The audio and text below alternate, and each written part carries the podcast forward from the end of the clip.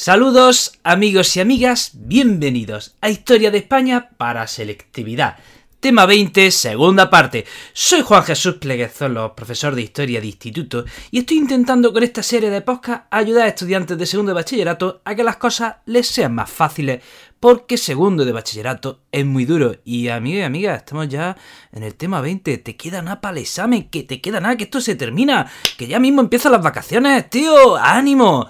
Antes de empezar con el programa, te recuerdo que si te gusta cómo cuento la historia, si te gusta cómo veo la educación, puedes adquirir mi libro como una historia en Amazon. Te dejo el enlace en las notas del programa. Bueno, bueno, bueno, vamos a hablar de las alternativas políticas tras la muerte de Franco. Miren, eh, esto es interesante. Vamos a ver. A la muerte de Franco hay tres alternativas en España. Tres cosas podían pasar a la muerte del dictador.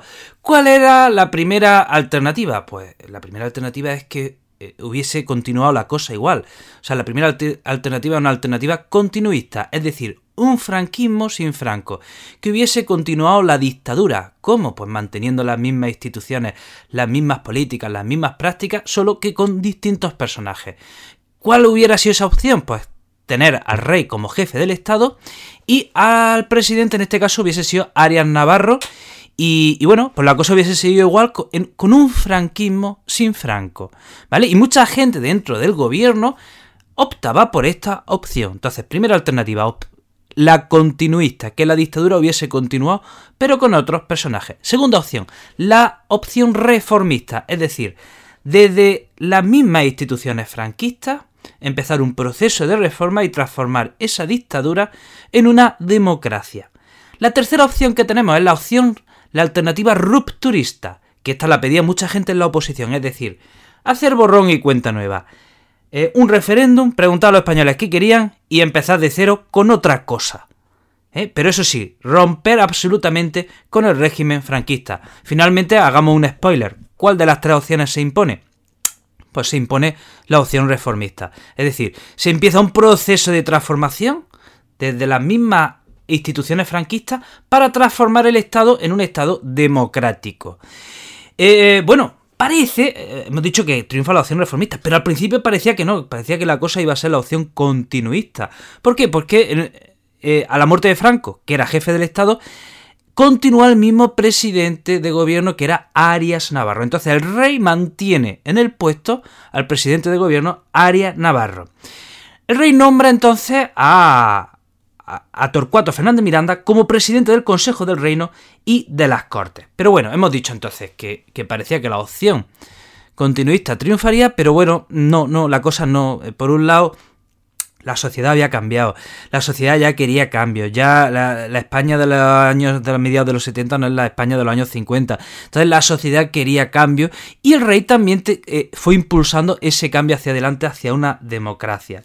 Tenemos que en el gobierno de Arias Navarro había miembros reformistas y miembros franquistas. O sea, dentro de su gobierno estaban los reformistas que querían un cambio hacia adelante y, medidas aperturistas, pero también estaba un grupo eh, franquista que quería continuar, que, que, quería que la cosa siguiese igual. ¿Cómo llamamos a ese grupo que quería un franquismo sin Franco, pues le llamamos el búnker. Bueno, vamos a una serie de acontecimientos que son eh, algo reveladores. Miren, en junio del 76, el ministro Adolfo Suárez presenta una ley de asociaciones en las Cortes. Una ley de asociaciones que se aprueba y que en principio iba a servir para legalizar la formación de partidos políticos. Problema, no se aprueba el correspondiente código penal que debería haber acompañado esa ley, así que esa ley queda en agua de borraja. ¿Qué pasa? Que a su vez el ministro de Gobernación, Manuel Fraga, presenta la ley reguladora de reunión. Y esto lo que hace es limitar el derecho a las asociaciones políticas. Y mientras se aprobaban estas leyes, el rey Juan Carlos en el Congreso norteamericano eh, reafirmaba su compromiso con la democracia. Fíjense. Tenemos que en el año 76, pues miren, eh, empieza a haber manifestaciones en las calles, empieza a haber huelgas laborales, continúa la actividad terrorista. Eh, ¿Cómo responde el gobierno? Pues como se respondía antes, con represión. Entonces, llegado a este punto, la oposición se pone las pilas y decide lo siguiente. Resulta que había, desde el Partido Comunista se había impulsado la creación de una plataforma llamada Junta Democrática. Y desde el PSOE se había impulsado otra plataformas llamadas plataformas de convergencia. Y ambas plataformas lo que querían era terminar con el régimen franquista. Entonces, ¿qué es lo que hacen? Que ambas plataformas se, se disuelven y se fusionan. Repito, la Junta Democrática, impulsada por el Partido Comunista, y la plataforma de, convergencia, impulsada por el PSOE, se fusionan en una nueva coordinadora que se llama Coordinación Democrática. Y esta coordinación democrática tiene el nombre popular de Plata Junta. ¿Qué quería la Plata Junta?